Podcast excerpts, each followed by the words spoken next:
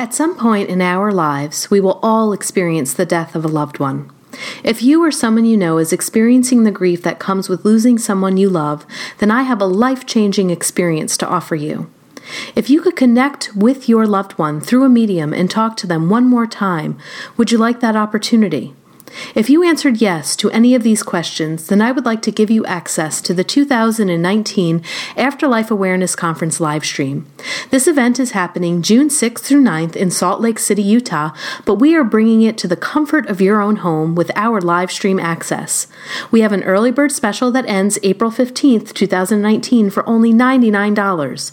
Over 25 hours of education about the afterlife, near death experiences, how other cultures grieve, and information information and ways on how you can heal the grief within. For your access to this amazing content, visit path11productions.com and get your access before the price goes up to $129.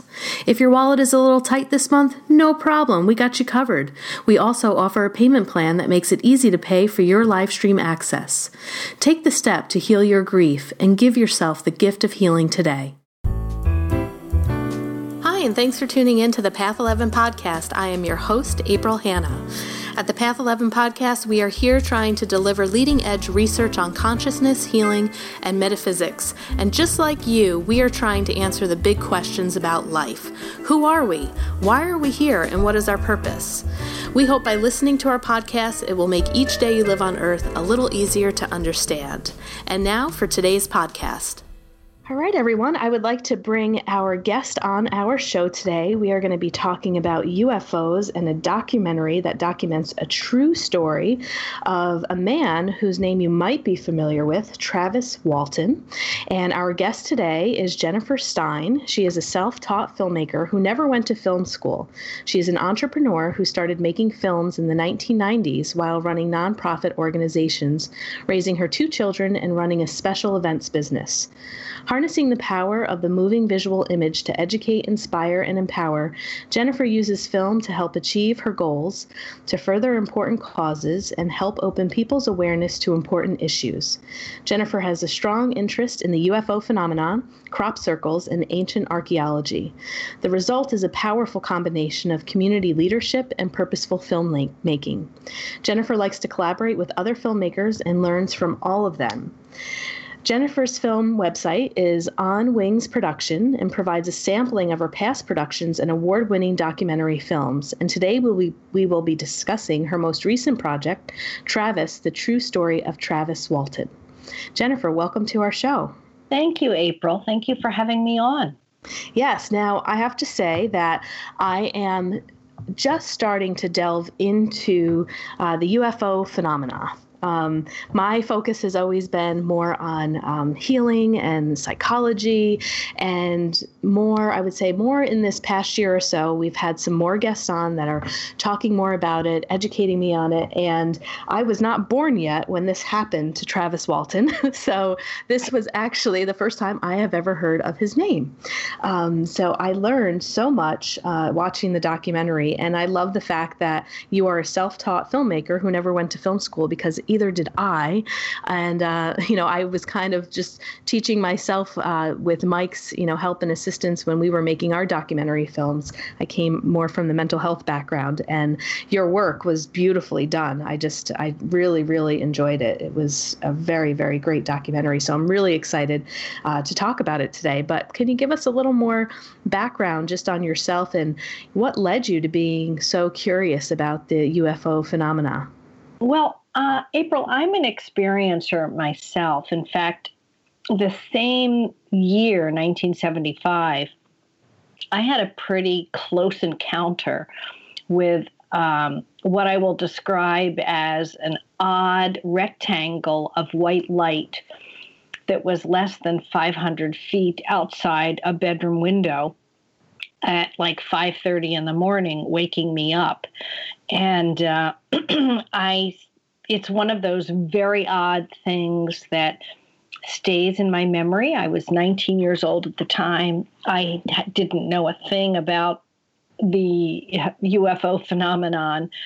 I was experiencing and experimenting, I would say, with, with consciousness and meditation. and healing and reading things of like Edgar Cayce's work.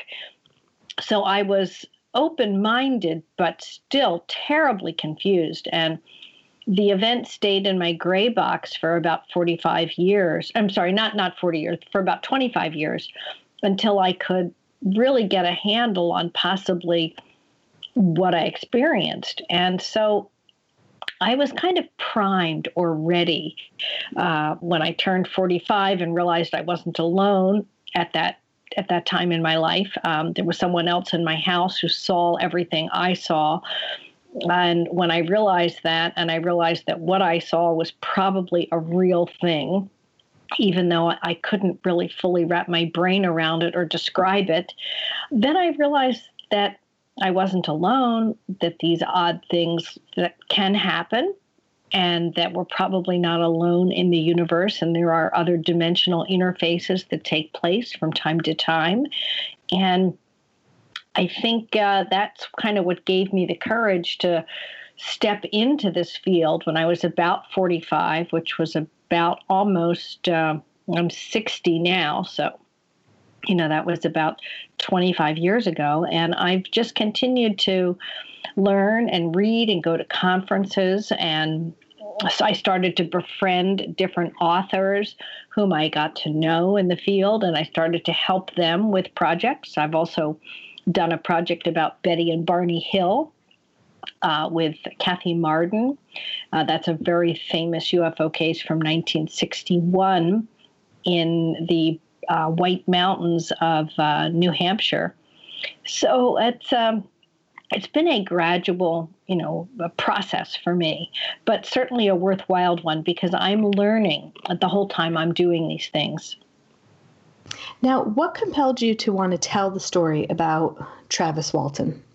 Well, you know, believe it or not, Travis's name is is known worldwide uh, for people who study the UFO phenomenon, and there was a very famous Paramount picture made in 1993 called Fire in the Sky.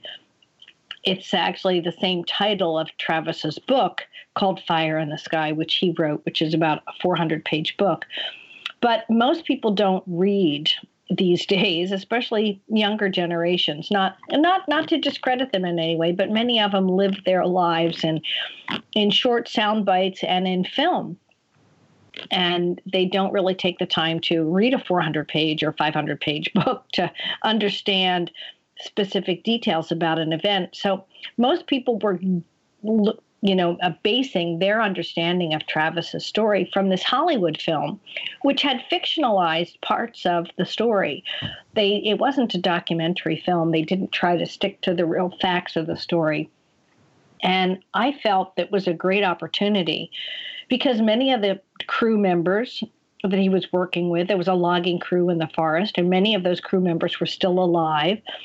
And at the time, the uh, the police sheriffs and, and uh, deputies who were involved were still alive. Now, some of them have passed away. Uh, the polygraph uh, expert from the state of Arizona who was involved in giving these men polygraph, he was alive. So it was really a great way to go back and uh, you know unpack this story. And as a filmmaker i thought it was a great challenge. So that was one of my main motivations is to tell the true story rather than the hollywoodized version because there there were some pretty significant differences. And also it's a real way to understand who Travis is and what he went through. You know, it was a I took it as a personal look into Travis's life, and um, the one of the other major reasons we did it is Peter Robbins and I were both involved in attempting to help Travis organize a conference around his event because in many parts of the country where significant UFO events have taken place, like Roswell, New Mexico, or say McMinnville, in, in I think that's in Oregon, there have been now UFO events which have sprung up at our annual events. There are some down in the Gulf Breeze area in Tampa, Florida. And there are some, like in Exeter, New Hampshire, where other significant UFO events have taken place. So it's kind of become a phenomenon, and it can actually make a huge economic impact on a small town like Travis is from. So we started out helping him to uh, sort of coaching him to organize a conference. And the film was going to be part of the central focus of the conference. We could use the film, show the film as part of the conference, especially for the 40th anniversary, which the film was made for. So there were these combination of influences that kind of came together. And um, and I was lucky enough to get Travis to trust me to work with him, and uh, kind of the rest is history. Yeah, I, I know. You know, watching it from you know a perspective of definitely wanting to believe and and do believe in some of this stuff and then also a little bit of being kind of like that open minded skeptic. One of the things that I found, uh, I think, really compelling was the section in the documentary about the polygraph test and, you know, where five of these men were being tested and really like the statistical chance of all of them passing, you know, after witnessing an event like this. Like so many people wanted to debunk and, you know, try to find something within the polygraph to say, well, this isn't, you know, a very great testing tool, but you know, I know that you had one of the experts that was um, administering the test. But to have that percentage to be so high where they all passed it, I think that that lended a lot of credibility uh, to the men's stories. I mean, and overall, when you're really watching them as as the audience member, you know, as the viewer, I mean, you could see the compassion in the way that they're telling the story that that this really um, happened. Like this was their experience. There's there's no reason for them to make something up. And I think the um, documentary also shows very much of the pain that these men went through as a result of being connected, you know, to Travis and witnessing this. And who would want to make something up and you know the one guy had to like leave town, you know, ended up leaving town and just all of the other stuff that Travis went through with losing his job and the way that the community looked at them. Like there was nothing for them to benefit for having this testimonial of, of what happened and lie about it. Yes, April, you are absolutely right. Um, and that's one of the major reasons I wanted to make the film is to really tell their story because this event ruined their lives. Yeah. you know, it really did. It closed a lot of doors for them. Uh, these were all uh, boys from a Mormon community. Snowflake, Arizona is a Mormon town. So um, there isn't a lot of, you know, everyone in the town knows each other. There isn't a lot of room for uh, shenanigans. You know, if, if you steal somebody's car, they're going to know about it, you know. Right. And so if you make up a story like this that involves the whole town and several other towns helping the police force look for these, uh, you know, the missing boy, which was Travis. He was missing for five days. So there were over 500 people, at least 100 people every day out looking for him. Yeah. And that lasted for five days. Right. that was the other compelling part to me, right? If I'm trying to explain, well, what's the possibility of him being missing? You know, um, you know, these men left the scene for a period of time, then they came back, and he was gone. Um, you know, but then the search crew, they brought in the dogs, the helicopters. Even if he had stumbled somewhere um, and wasn't taken up by a craft, it still doesn't quite explain him missing for right. these five days, you know. Right. The, the, the, hounds would have found his tracks. right. if exactly. he'd gotten up and walked away. Right. And hidden under a log somewhere, which he really couldn't do because it was too cold in the forest. He would have frozen to death at night. That high up, it's set, the elevation is about 7,000 feet where they were working on this rim called the Mogollon Rim. So in November at night, it's like well below 32 degrees up there. So over five days, he would have frozen to death or been eaten by a bear or a coyote or, you know, a moose or something. Yeah. It's not a hospital area to be in. You know, it's it's uh, it's very unhospitable. You know, for someone to be out in the forest at night like that.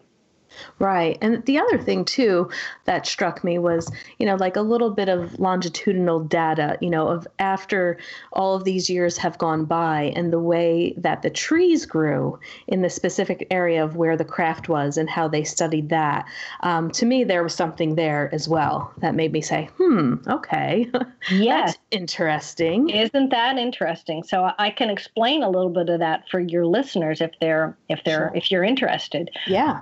Um, Travis had made many trips back to the site, um, starting about 10 or 15 years after the events. Um, and then gradually, various film crews have gone back there as well with them.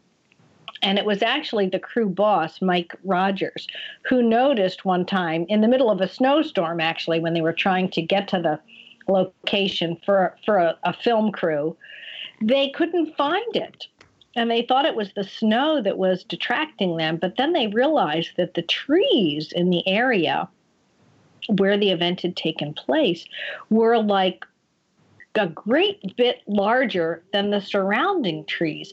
And trees usually grow uniformly. Like a group of trees, like 20 or 30 trees, just don't take off and grow 35% more very quickly for 15 years and then and then slow down again unless something unusual happened. And that they started to sample the trees and realized that the trees had grown in a circumference around where this craft had been. The trees grew 33% larger than the trees you know 10 feet away from them.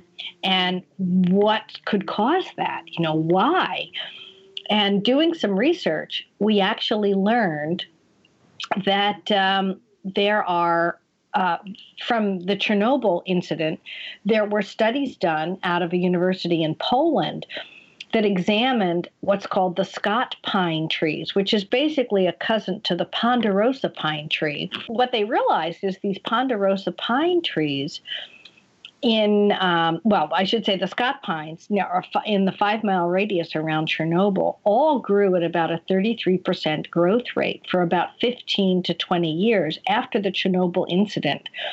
And it's believed that the radiation caused by that nuclear meltdown forces the pine tree to grow faster. It puts out, a, you know, a rapid amount of wood fiber at about three to well at, at 33 times its normal growth rate. And it's pretty well documented. And we found the exact same percentage of growth rate in the uh, ponderosa pine trees right around the incident. And not only did the, some of the trees grow bigger but the most rapid form of growth was shown on one side of each of these trees. It was not uniformly around the entire circumference of the tree. It was only the side of the tree that faced where this UFO craft was. And I just found that stunning. It's like stunning evidence right there in the wood pulp. and uh, I, I, would agree that was pretty shocking and stunning to me as well i was like wow okay uh, you know that was like another thing that just made this even more believable you know yeah. to me yeah now yeah. how how do you do what are some of the um, I know that you guys also talked about that famous debunker. There's there's a difference between maybe people who are skeptics and people who are trying to just debunk the story. But and I'm I'm less interested in people who are trying to debunk it, but more of people who are maybe of the open-minded kind of skeptical community. Um, what are some of their arguments about this? Like, do they feel was it really a spacecraft or was it something within our military? Um, well, Travis's case has, uh, you know, it's quite famous, and so it was debunked for many, many years, and in fact, it is still debunked today. Um, there are people that say, "Oh, it, it really never happened," and you know, Travis was hiding out in a cabin, and um, you know, the men just made up the story to get out of a contract. But when I read Travis's book, I realized that I needed to spend at least, you know, 10 minutes in the film addressing this very famous debunker named Philip Klass because that's really what he was. Although no one really identified him as a debunker while he was alive, he was just considered to be a scientific skeptic. You know, they he he wrote for a, a prestigious magazine called Air and Space, that was printed in Washington D.C. And uh, he kind of promoted himself as just being this, you know, logical skeptic that really would, you know, show the American public what they weren't looking at and show how they the wool was being pulled over their eyes by these young boys.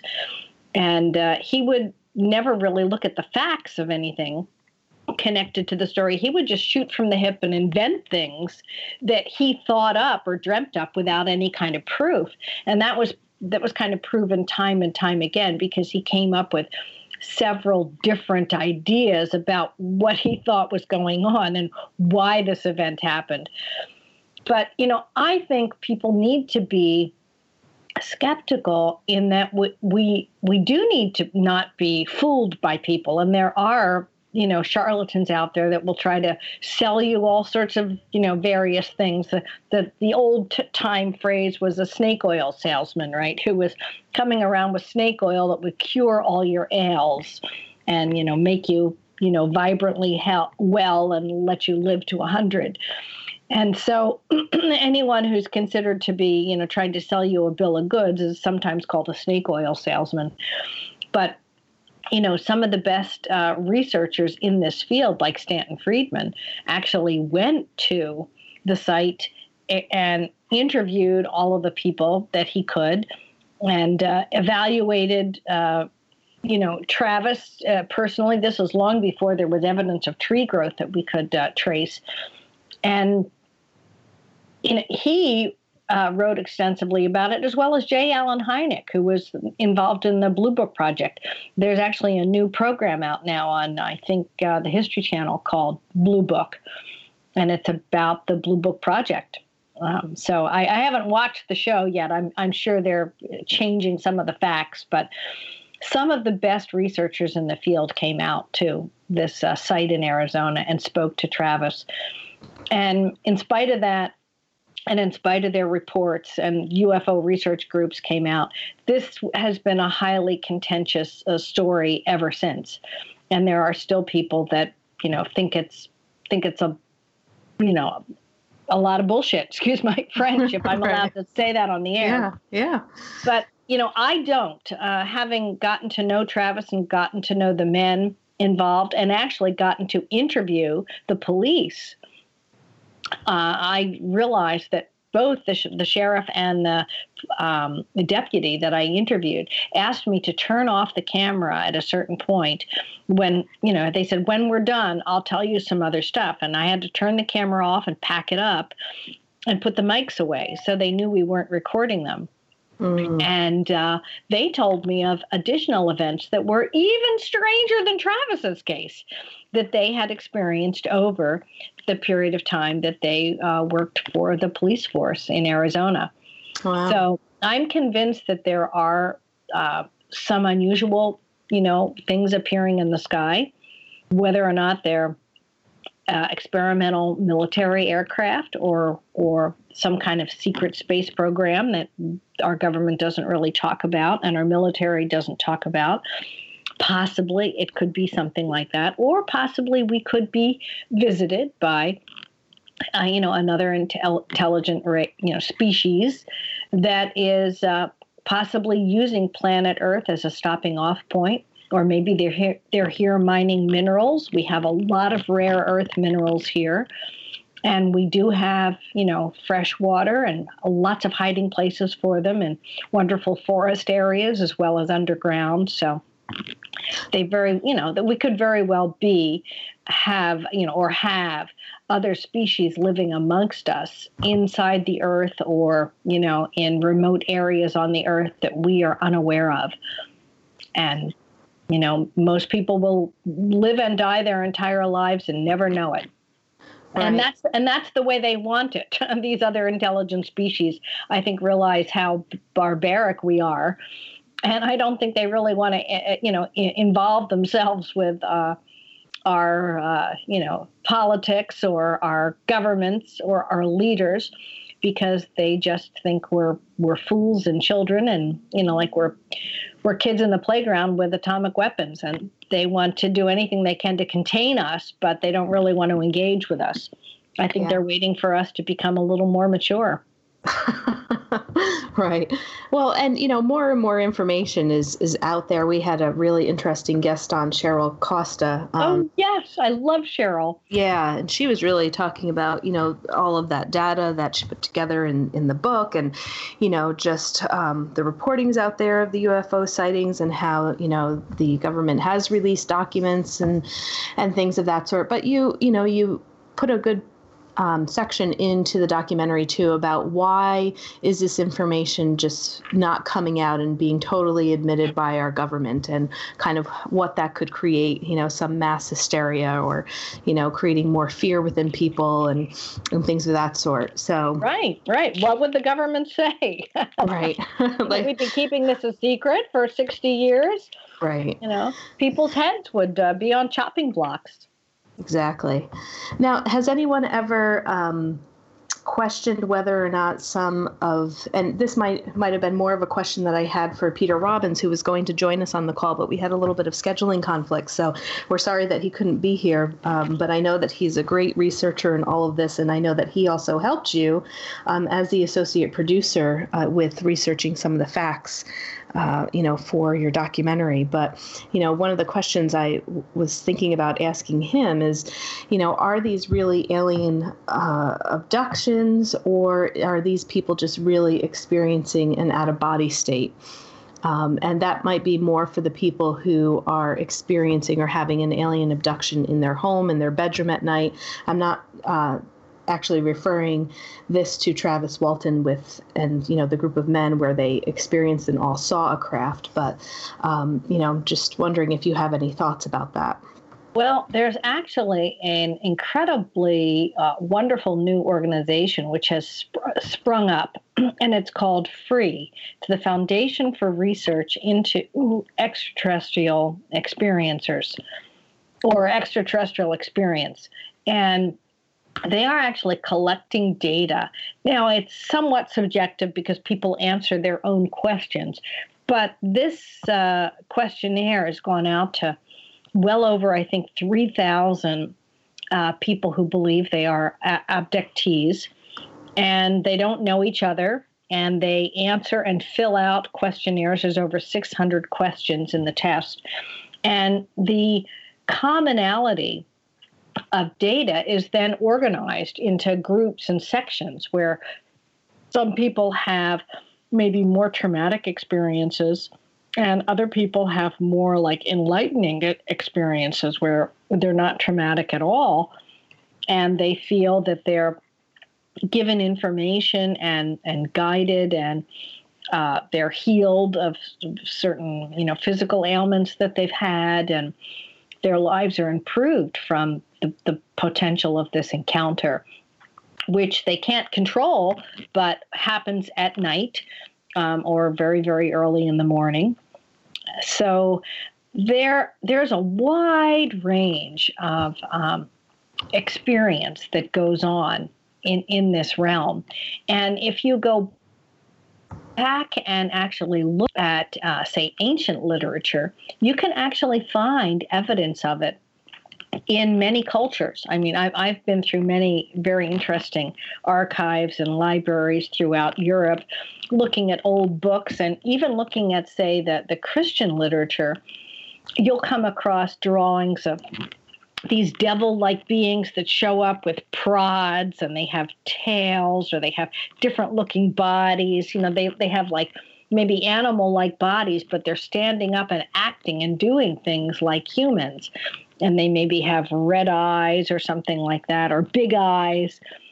So it's right there say even in you know christian literature but it's often referred to as the devil that has come to visit you and then you know then you're tried you try to protect yourself from this this devil that comes in the night So uh, you can even find it in Vedic traditions, in Indian culture, and even in um, in China and in Japan. You'll find similar things.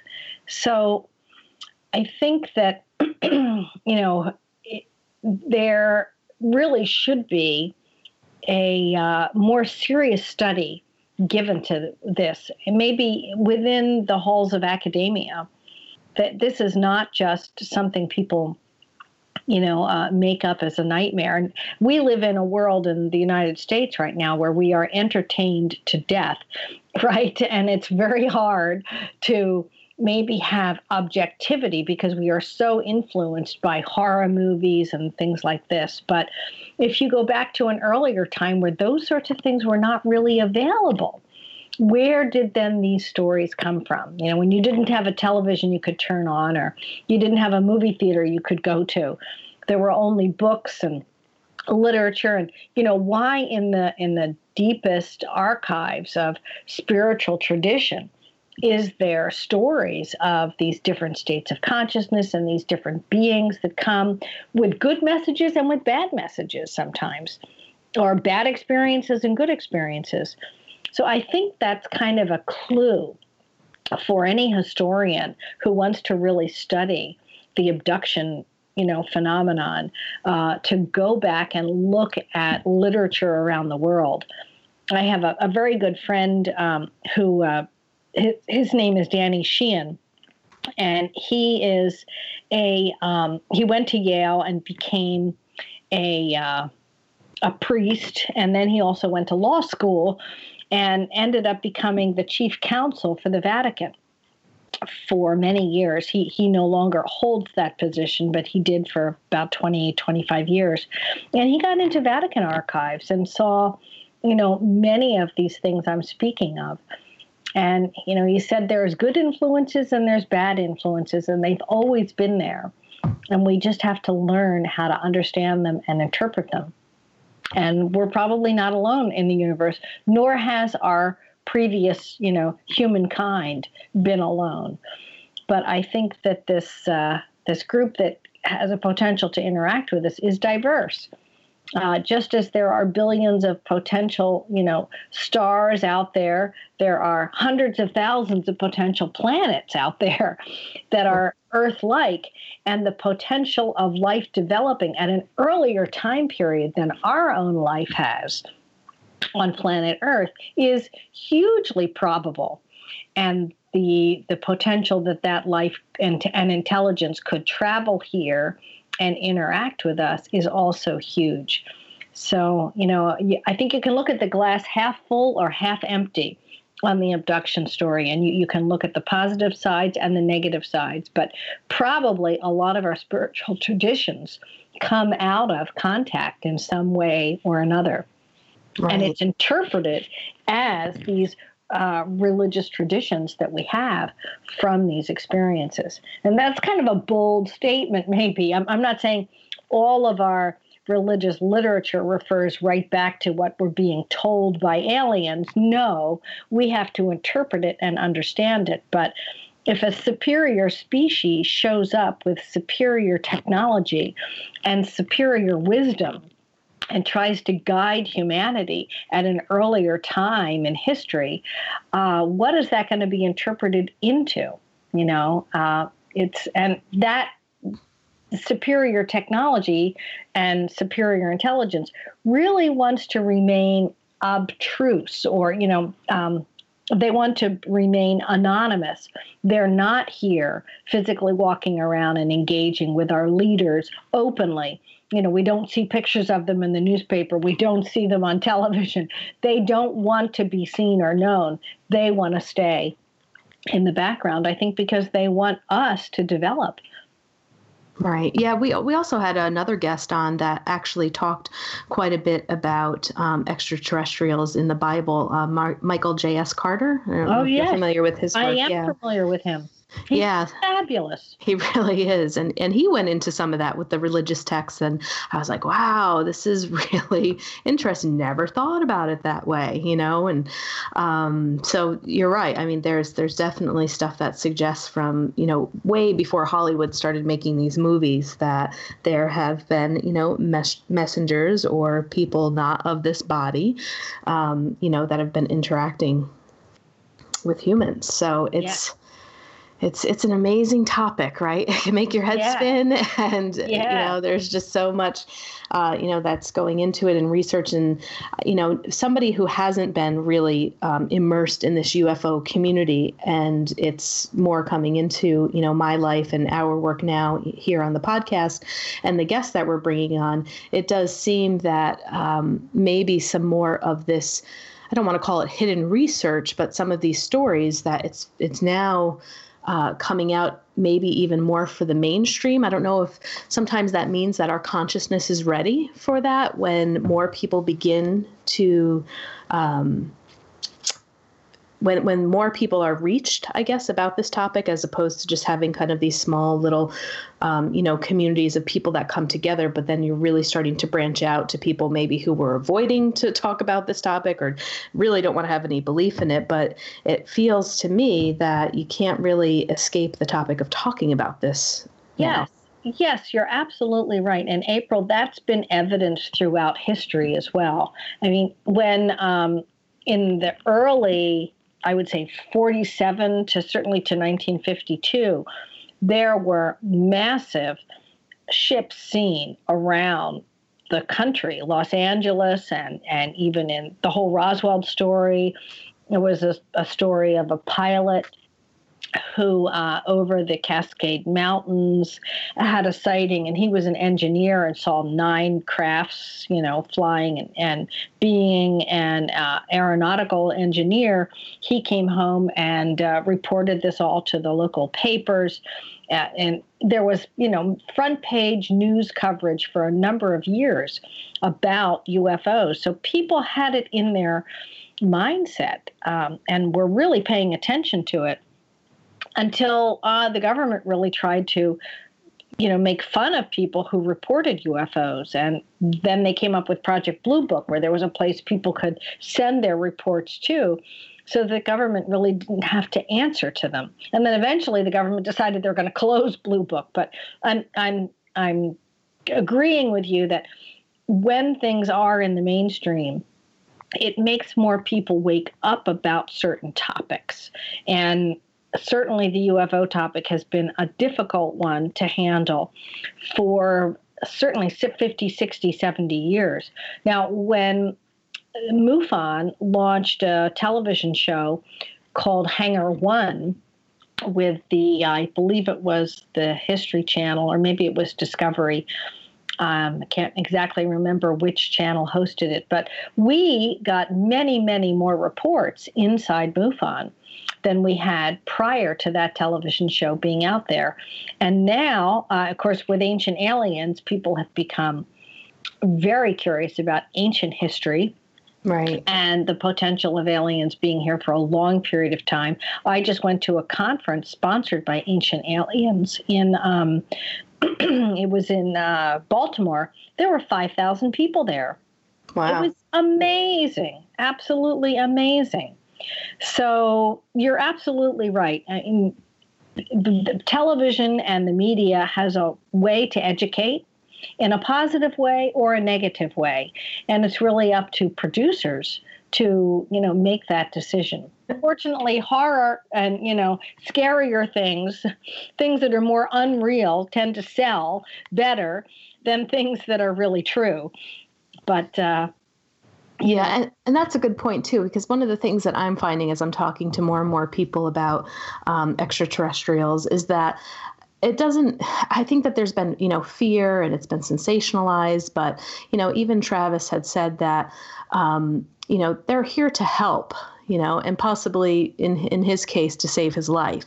Right. And you know, and I think if people can begin to do some of this research with more of that open mind, um, you know, that they are here to help and remind us to take care of our earth, and that if there is intervention, it's more for peace for humanity than, you know, what Hollywood has kind of showed us, where oh, they're gonna, you know, abduct us and do experiments on us, and they're just trying to figure us out and you know harm us. I, it's just, you know, I I don't believe that's that's what's going on here. Right, right. I mean, they may be literally monitoring the amount of pollutants or lead or things like that that are in our blood and what we are doing to the environment and how it's affecting our species.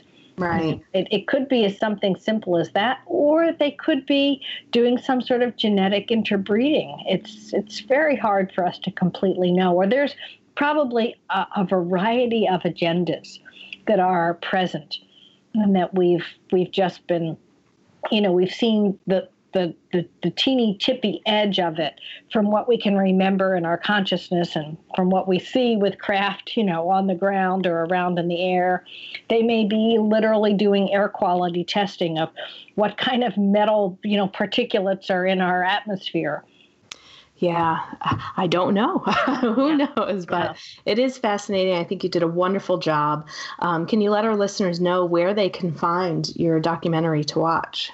Sure. It's um, they can go to my website uh, for the film, which is easy to remember. It's traviswaltonthemovie.com that's the main website for the film.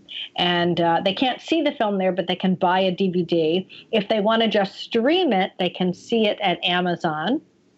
If they go to Amazon and Google Travis Walton, uh, you know, the true story of Travis Walton, where it's, I think the proper title is Travis, the true story of Travis Walton. They can find it on Amazon. And shortly, it will also be out on some other streaming platforms. We're not exactly sure who, whether it's Netflix or Hulu or Vimeo, but we're actually releasing it with a new title called Alien Abduction because a film that starts with the letter A is usually appears in the top of the list, and films like that do 80% better just because they start with the letter A. So we are also, you know, releasing it with a with with a different title, so they can uh, they can you know hunt for it there. Travis Walton himself has it on his website, so that's traviswalton.com. You can go there and also buy a DVD or the book from Travis and actually read the book as well. Yeah, and it, I know that your film has won so many awards, and after watching it, I totally see why. I mean, just even from a filmmaker's perspective, it was extremely well done. Your research was wonderful. Um, you know, the people that you interviewed, getting the testimonials, covering both ends of the spectrum of you know the skeptical and the debunk the debunkers, but also you know kind of having some of that data with the polygraphs. I mean, it just, you did a great job, I think, for both sides, for people who are true believers and true skeptics. I think this documentary is going to leave, you know, both sides just kind of wondering a little bit more. So, congratulations on this. I really loved it and enjoyed it, and I'm glad that it came a, across my way. So, thanks for being a guest here.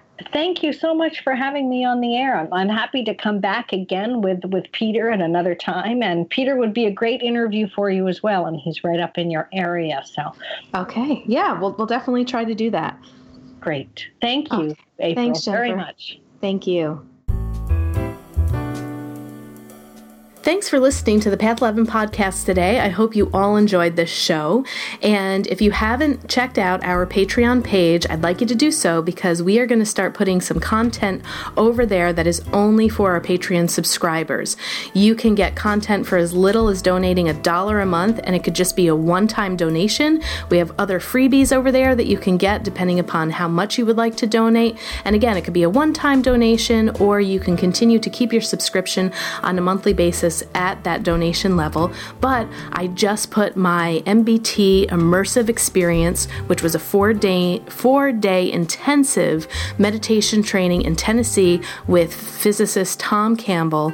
I was listening to binaural beats, going to altered states of consciousness, having out of body experiences and life changing experiences that I was able to bring back uh, for myself, for my clients, for my friends. That was just out of this world. So if you would like to listen to that, I'd like you to head on over to path11podcast.com. You're going to see an orange button that says Patreon. Become a Patreon today, and you can have access to that podcast. And I would like to remind you to head on over to path11productions.com and check out the membership that we have for the Afterlife Awareness Conference. We have over 25 hours of footage with amazing speakers like William Buhlman, Thomas John, Terry Daniel, Suzanne Giesemann, Suzanne Northrup, Linda Fitch, uh, Austin Wells, just a few people uh, to name off that were amazing. These workshops are just so valuable. So I think that you would really enjoy it. It's also a great thing to think about to maybe give the gift to somebody who is struggling with grief. If you are looking for resources, this is a great conference to send people to to check out. And thanks again for listening today.